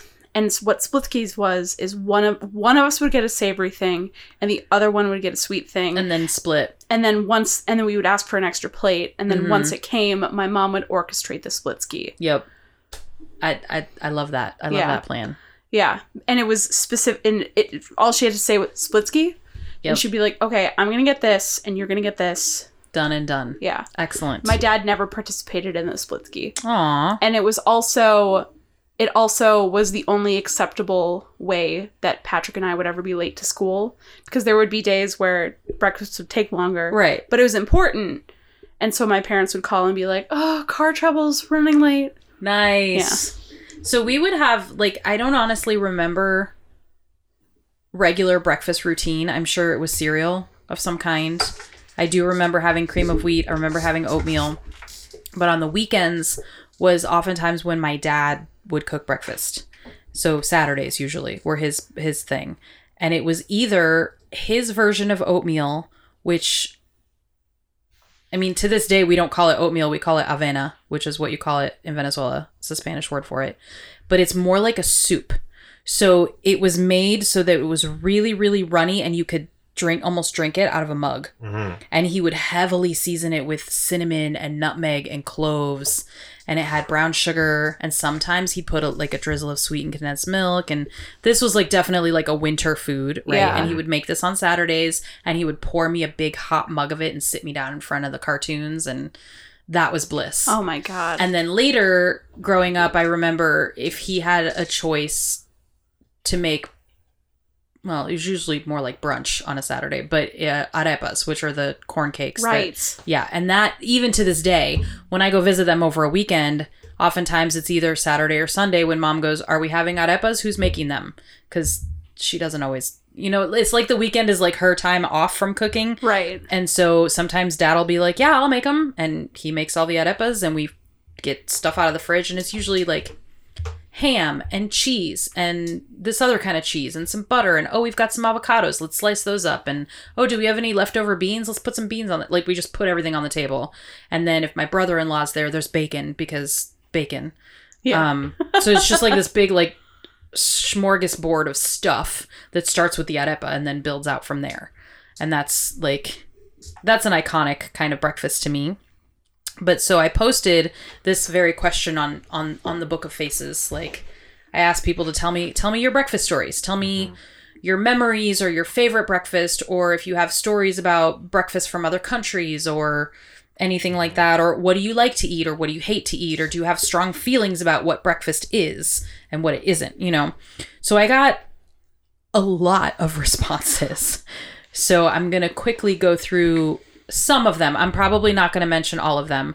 Um, I did tell people that it was for the podcast, so I am going to use names Cool. and people can get their shout outs. And I'm sorry if you were hoping for a shout out and you don't get one. It's not that I don't love you, it's that I had like 30 some responses, which is amazing. That is amazing. And it happened in like two days. That's like not even two days. So uh, the very first person that posted was uh, Anne Sloven uh, who doesn't live in Chicago anymore, but a lot of us know her in the singing community. And she, I, within minutes, she was telling me how she's a creature of habit. And for years, she's been starting her day with whole wheat English muffins with peanut butter. For years. Wow. And what's interesting to me is that she says that that stemmed out of the brief time that she did Weight Watchers. Yeah. And now it's so conditioned that that's just how she likes to start her day. Yeah. She It's a solid way to start your day. Though. right Like, she said she even prefers the um what's the brand name thomas's 100 calorie english muffins Mm. like it became such an ingrained habit that it's just a thing now I which get i that. find fascinating um she does say that sometimes she'll vary it with like maybe she'll have oatmeal one day or avocado toast but it's pretty and, and she's veered away from processed foods like skippy so she gets the freshly ground peanut butter Oh, but yeah. still english Yeah. muffin peanut butter um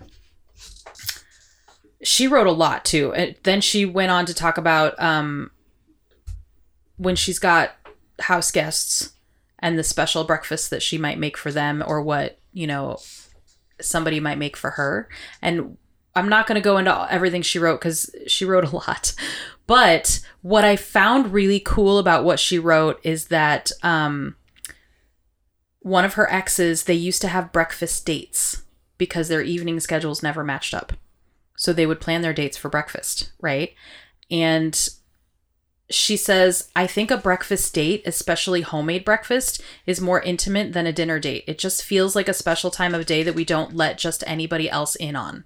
At least that's how I feel about sitting down with my coffee and toast every day.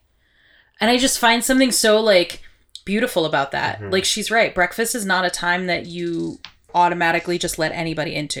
Yeah, because you're not your best. Right.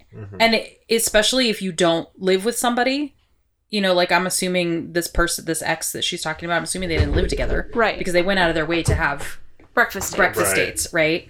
Um, but I thought that was really very cool. Um, and then she did say something about breakfast. One of the mm, breakfast memories that stands out in her mind was from a hotel breakfast she had in Israel when she was on her birthright. And she was like, I remember fresh dates and carrot salad and feta cheese and soft boiled eggs which all sounds like weird and different and delicious and i'm loving it and i would love to eat a breakfast like that. That sounds amazing. It sounds amazing, right? Um, another friend of mine, Emily, just wrote omelets, omelets for days, all the omelets, but omelets that have stuff in the middle rather than omelets that have stuff mixed through. yeah. Mm. No, Right. that's how my mom makes omelets. Which I also learned from that little docu series that I was watching that omelets came about obviously from the French, hmm way like medieval period, filtered into England as things did, right? There was a lot of back and forth there. Mhm. And omelets became all the rage in England. They were huge, massive, because you could put anything in them. Everybody had eggs. Eggs were cheap. Eggs Yeah. were plentiful.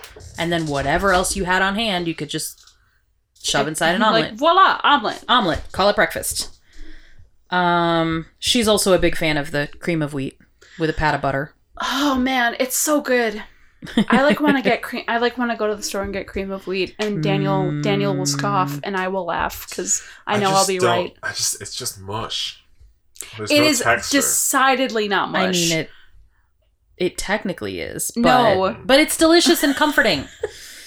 It's so good. Um, so Coda, do you guys know Coda? yes. Coda talks about uh he now has a eight to five workday. That's a long day. Yikes. Um, so his breakfast is usually coffee and a pastry or some fruit at his desk. Coda, Yeah. Coda, my love, I feel for you. I wish that you had time to sit down What was and eat that? real breakfast. Oatmeal, uh, baked oatmeal. baked, Baked oatmeal. oatmeal. That feels like something you could like make in bulk and then bring in.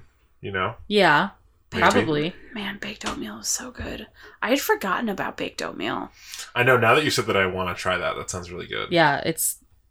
Figuring I, I've out not how to actually it. ever had it, but it sounds good. I might try it at home. Well, it just sounds like oatmeal cake. yeah, It is oatmeal cake, and which then you. which then you could put things on top of, Right. Oh yeah. yeah. like maple syrup. Yep. Yeah. I really like maple syrup. In case you haven't caught on. No, I, I, I'm very pro maple syrup. Um, Coda does say though that uh, on occasion, when he gets to be at home, um, he'll make breakfast bruschetta from Nigella Lawson.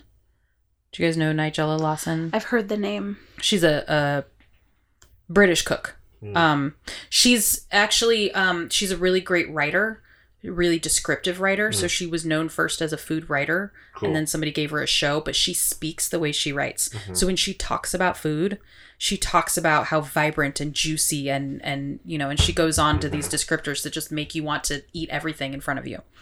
Um, but he apparently gets sourdough bread from La Boulangerie, which is down the street from him, and then makes this breakfast bruschetta from that, which sounds delicious. I grew up in a in a town where we had a breakfast place called La Boulangerie, Oh yeah, but everyone called it La Bou. Laboo. And um, I love that. Let's go to Laboo. and it was like that was another popular breakfast we um weekday morning Weekday morning breakfast. because it was actually on the way to my school Nice. so it was more convenient than than Heine's. So, uh, Stan basically said, "What don't I eat?"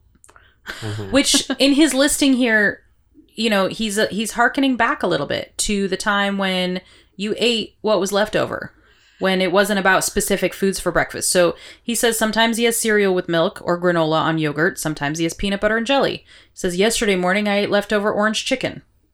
You know, it just Mhm. it just depends on what you've got. But his parents apparently were really great cooks. Mm. So he said sometimes it's dad's it was dad's ham and eggs or mom's frijoles con chorizo or, you know, oatmeal or cream of wheat. See, everybody likes cream of wheat, Dan.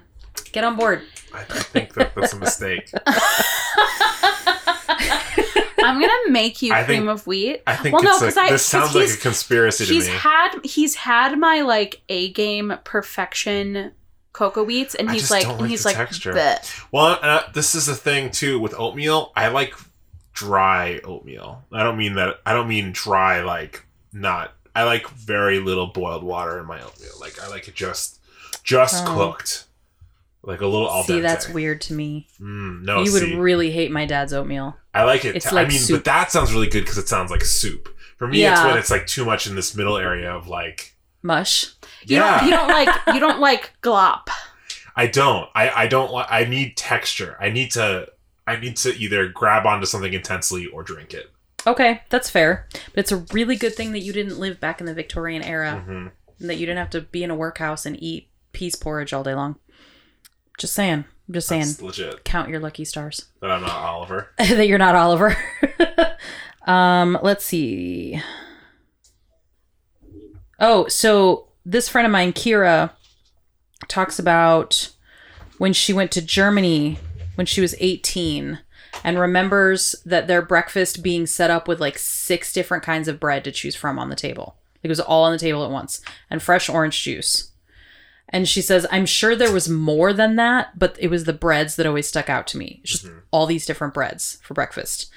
Um, in when she was in Belize, they went to a local market the day before, and then breakfast in the morning would be things like hard boiled eggs with fresh melon and instant coffee. So still, you've got eggs, fruit.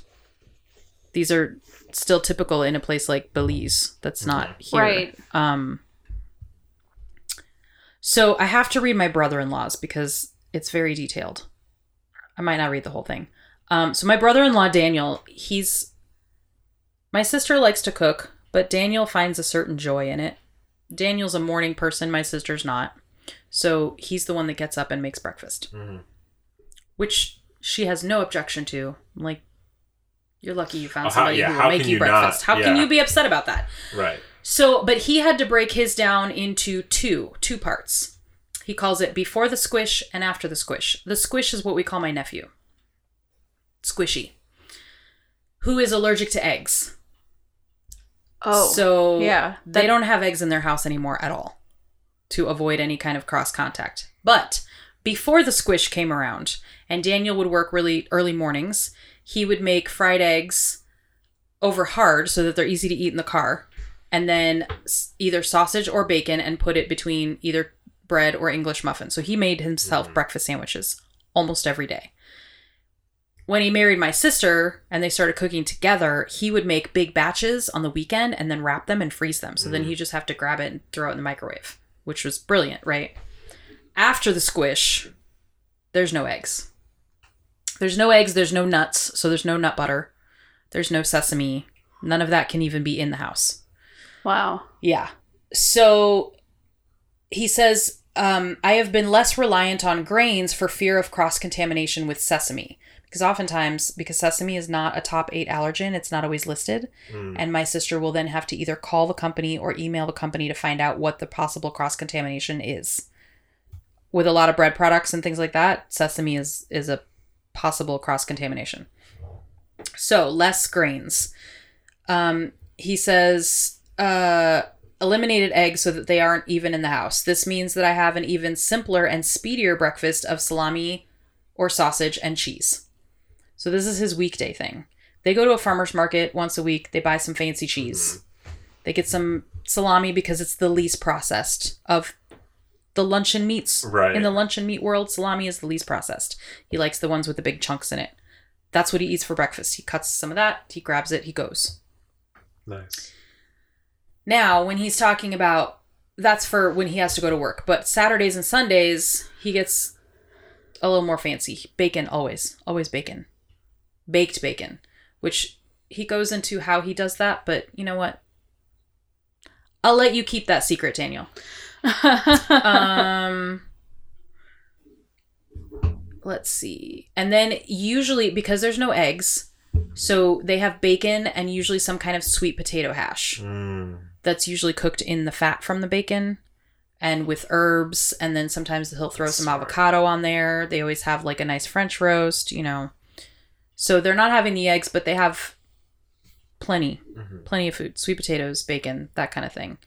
Um and yeah he's real picky about how he cooks his bacon there's a whole like ps in here about it we won't go into that so yeah before the squish and after the squish Um, my friend Jory, who is a local singer here, she teaches at Moody College. Mhm. Um, she just wrote eggs fried in bacon grease because Yeah.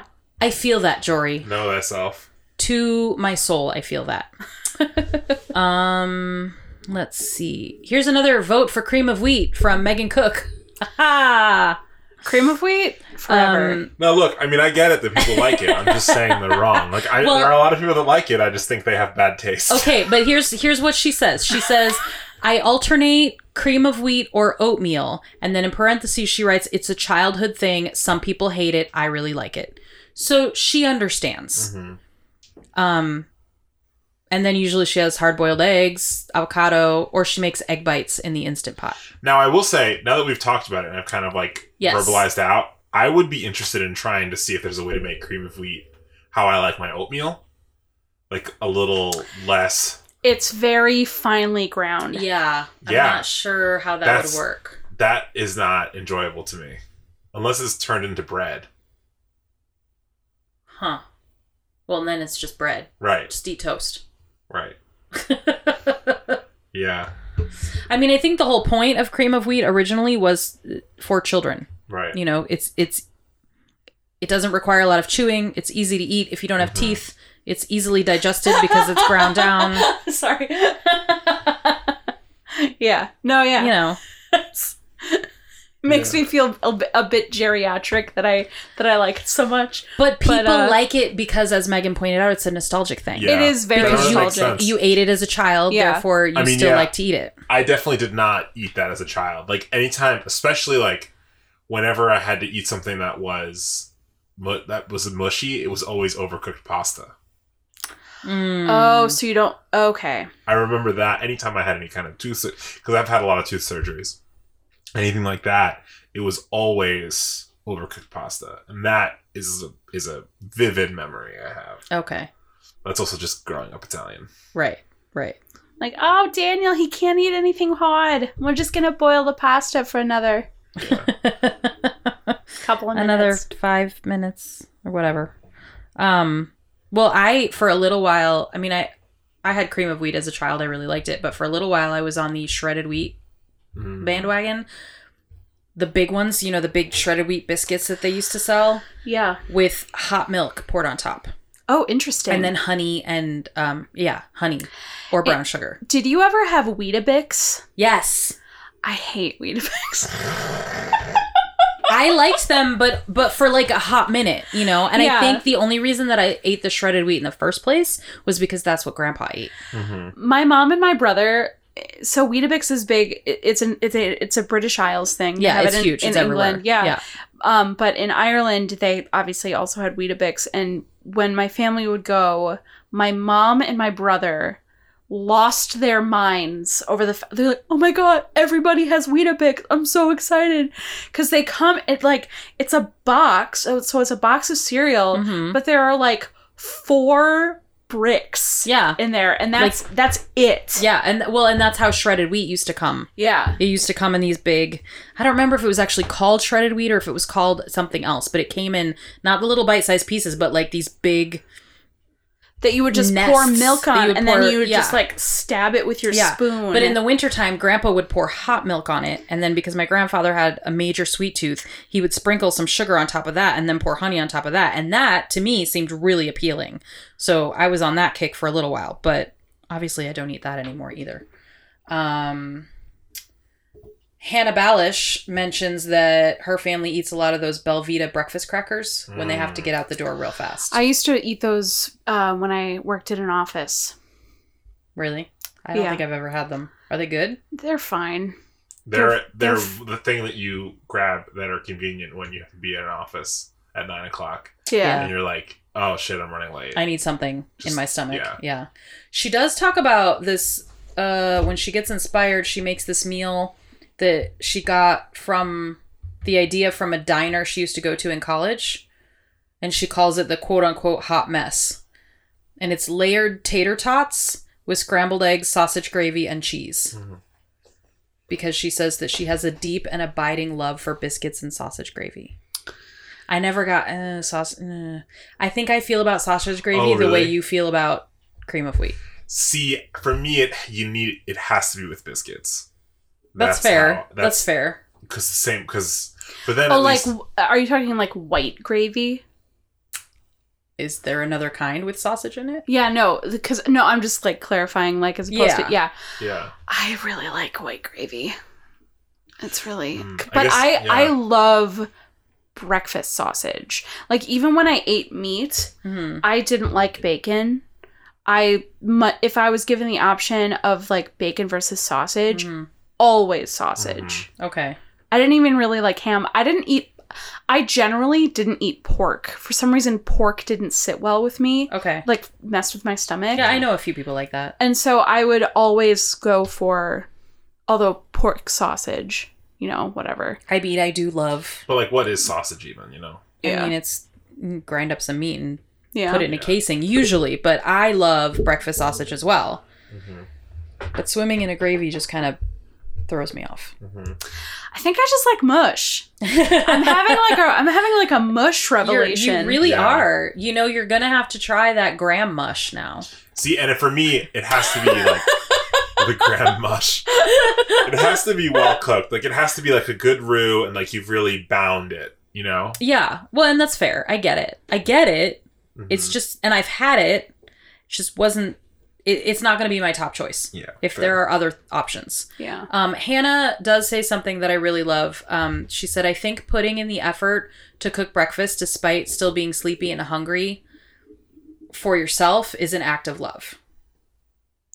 I I think that there's something to that. And I, I love that. The mornings that I make myself breakfast, I feel really accomplished.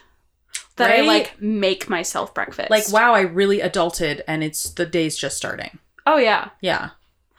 my my schedule i i'm at a i'm at a bit of an advantage when it comes to making breakfast though because my workday doesn't start until like three because i teach Yeah. music yeah. lessons but when i was working in a um when i was working in a coffee shop i had to be there at like 6 Mhm.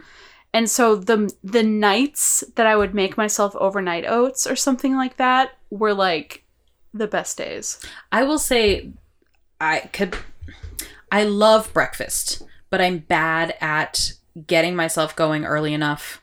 And it doesn't even it's not even that early because I can basically roll into work whenever I Mhm. deem necessary.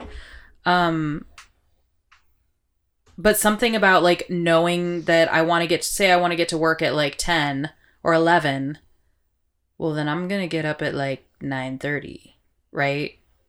But then I also have so I have to wait an hour after I've gotten up and taken my thyroid medication before I can eat anything. Mhm. So Ah. that kind of planning, like I just don't, I'm bad at it. So I generally make myself a smoothie before I head out the door. And it's usually got spinach and some kind of frozen fruit and, you know, a protein powder and almond milk and, you know, it's filling enough, but it's not what I consider like a real breakfast. yeah So the idea of like preparing a breakfast for myself before I, on a regular day, that's like a major that's a major accomplishment. in Oh, my yeah. book. Mhm. Most definitely. Um I think that I've gotten through most of these stories that I was going to tell. yeah I mean, a lot of people just wrote, you know, what they really like to eat or what they generally eat. Somebody talks about perfecting the French omelet or making Gordon Ramsay's perfect scrambled eggs with bacon. See, eggs and bacon, man. Mhm. Eggs and bacon is a thing. we've gone full circle We've gone full circle. And you know, I think again, just what we're missing at this point is the actual act of sitting down and having a meal first thing in the morning. Mhm. yeah something that we just don't do anymore. I don't even do it. yeah I wish I did. I would It's like hard. to. For me it's i wish i had a like a true dining room yeah Yeah. that would make it really easy Yeah. See, I have one and I t- I still don't eat breakfast. Mhm. I mean, so I will say, I used to like literally not eat breakfast. Mhm. I would have coffee and then I wouldn't eat anything until lunchtime. The the act of having making the smoothie that's become like my weekday morning ritual Mhm.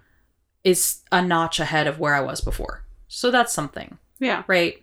On the weekends I go I go ham. Like bacon, eggs, arepas or toast or you know roasted sweet potatoes and duck fat like whatever I, I make all kinds of stuff on the weekends but when i was doing the whole 30 that was when i was most adherent i think to an actual self-loving breakfast if that Mhm. makes sense. Like and that was because i pl- i had to plan so far in advance so i would make a week's worth of ingredients and i do them individually right? So i would roast off a crap ton of sweet potatoes. Those go in one container. Cook off a whole mess of kale and swiss chard that goes in a different container i would hard boil a whole dozen eggs that goes in a separate container and then i would cook off a whole pound of bacon or a bunch of breakfast sausage patties or whatever and that went in a separate container and then in the morning it was literally like fill up a bowl with all the Mhm. things chuck it in the microwave take it out pour some hot sauce on it and eat it but it was still like yards ahead of just a smoothie Yeah. For sure. Yeah. Some at some point I'll get back to that. I'm gonna We- try it. I'm gonna try like a like real breakfast. I'm gonna see if I can get back into that. Like a daily Ritual. ritual of sitting down. I think, what if you challenge yourself that for a week you were going to sit down and eat breakfast every morning? every morning for a week. That should be a Hearth and Soul challenge. I love that. Yeah. I love that. The Hearth when and this Soul episode comes out. Hearth and Soul, Hearth and Soul Breakfast Challenge. Yes. Yeah. So I don't know exactly when this I'm episode is going to come out. It's going to be list. episode seven. episode 7 sometime in the fall. Yeah. October, November is when this is going to drop. So when it happens, we'll do a post A breakfast challenge. and we'll issue the breakfast challenge and then people who take part in such challenge Post Can- on social media. post their the pictures of their breakfast on their social media or on my social media on the Hearth and Soul. We'll we'll come up with a hashtag. Yeah. Yeah, yeah, yeah. I love this. I love this. And I'm going to do it too and we'll all do it together and it will be great and we'll all feel so much better about ourselves, I think. Yeah. So on that note, even though we've been talking for about food for a long time now, um what's in your pie hole, guys? So I have a very definitive answer to this question because I've been going back and literally all I've been eating is going back and forth between two meals for Wow. about a week Wow. because I'm obsessed with both. and they're what I want to eat right now. And I've my I just I haven't been feeling well recently. Like my Mm. stomach is a little messed up. And so these are the only two things that sound good to me. And so I'm just leaning into it. Awesome. Um, I found this amazing yogurt. It's called Lavva yogurt, and it's not soy based or almond based or anything. It's coconut cream and plantains and like and like pili nuts and lime juice and there's no added sugar and it's so good. And I've just It been like y- yeah I had and some. it's it's, It's Angela it is a it is an inter it is a rare intersection between what Angela and I can can both Can eat. both eat. um but it's it's so good. And i've just been like chopping up whatever fruit and whatever cereal i have and putting that in a bowl and eating it. And then the other thing i've been doing is sourdough bread. And then either hummus or cream cheese vegan cream cheese sliced up heirloom tomato Mm-hmm. salt and pepper and fresh basil That does not sound terrible. and that is all i've been eating for literally a week you know, go with it. Yeah. and, and it's that's a very seasonal way to eat yeah Mhm. because that's I'm- what's in season: fruit and fresh fruit and fresh tomatoes. Literally when we're done recording i'm gonna i have some jarred peaches in the fridge right now and i'm gonna Mm. put it in put it in some yogurt Pennsylvania. from From pennsylvania, Pennsylvania, nice. i'm gonna put it in Some some, yogurt Amish peaches. Amish peaches. mccutcheon vanilla peaches Mhm. Ooh, Yeah. fancy. yeah I have just been eating a, the thing that's been in my pie hole is Beyond Burgers. Okay. I mean, I don't know why. What what I've been in the last week, I've just been like, I really want burgers, and I just discovered the Beyond Meat has come out with this like nine dollar. you discovered this Maureen discovered it, thank you very much but Credit I, where it's but due. I've been thriving with it, which is just it's like it's like ground beef but vegan, Uh-huh. and it's cheaper than ground beef for for by, per ounce, um, and it's just exactly what like the Beyond Burger or the Impossible Burger is, except it's just like a big hunk of so you can do anything with it that you do with ground beef. Okay. Nice. So that's just what I've been doing Excellent. a lot of that just because i've been we've been doing the last we keep mentioning pennsylvania we were there shooting a documentary and so like food has to just kind of be like this is satisfying and Right, immediate right. Yeah. Yeah. This is what's here and this will work and I'm going to eat this. i can put this in a pan really quick and it'll Yeah. taste good no matter what Right. Yeah. Nice. Um, so I've been eating, believe it or not, a lot of toast this past week. Um, we, I don't want to say interviewed. Um, we had a tasting uh, at work with a new bakery that's around the corner from us. They are called Mindful Baking, and they are an entirely gluten-free vegan bakery. And they make breads and pastries, donuts, cookies, that kind of thing. Um, and what's funny is that the woman who works there, she noticed our cafe. We didn't know they were there. She walk was walking by and looked in and thought we looked cool and knocked on the door. We happened to be closed, and so um, one of our employees opened the door and was like, "Can I help you?" And so she gave a card and everything. We were like, "You got to email the boss."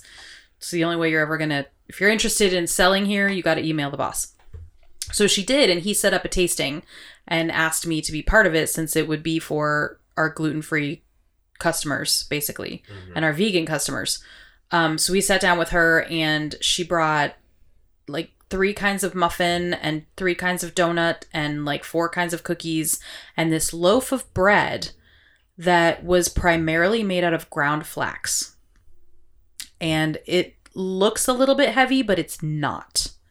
Like it, it's going to be dense because it's gluten free, but it's not like, you know, a lot of breads that are gluten free and vegan. You're thinking like that's going to be like a brick. what is it going to be made out of right Yeah, but no, this was it had a nice crust on it, but then the middle was soft, which was nice and it's it toasts up really nicely. Um so we tasted it and then my boss sent everything that was left home with me because no one else in the shop needs it gluten-free, but I do. Um and our one resident vegan has moved away.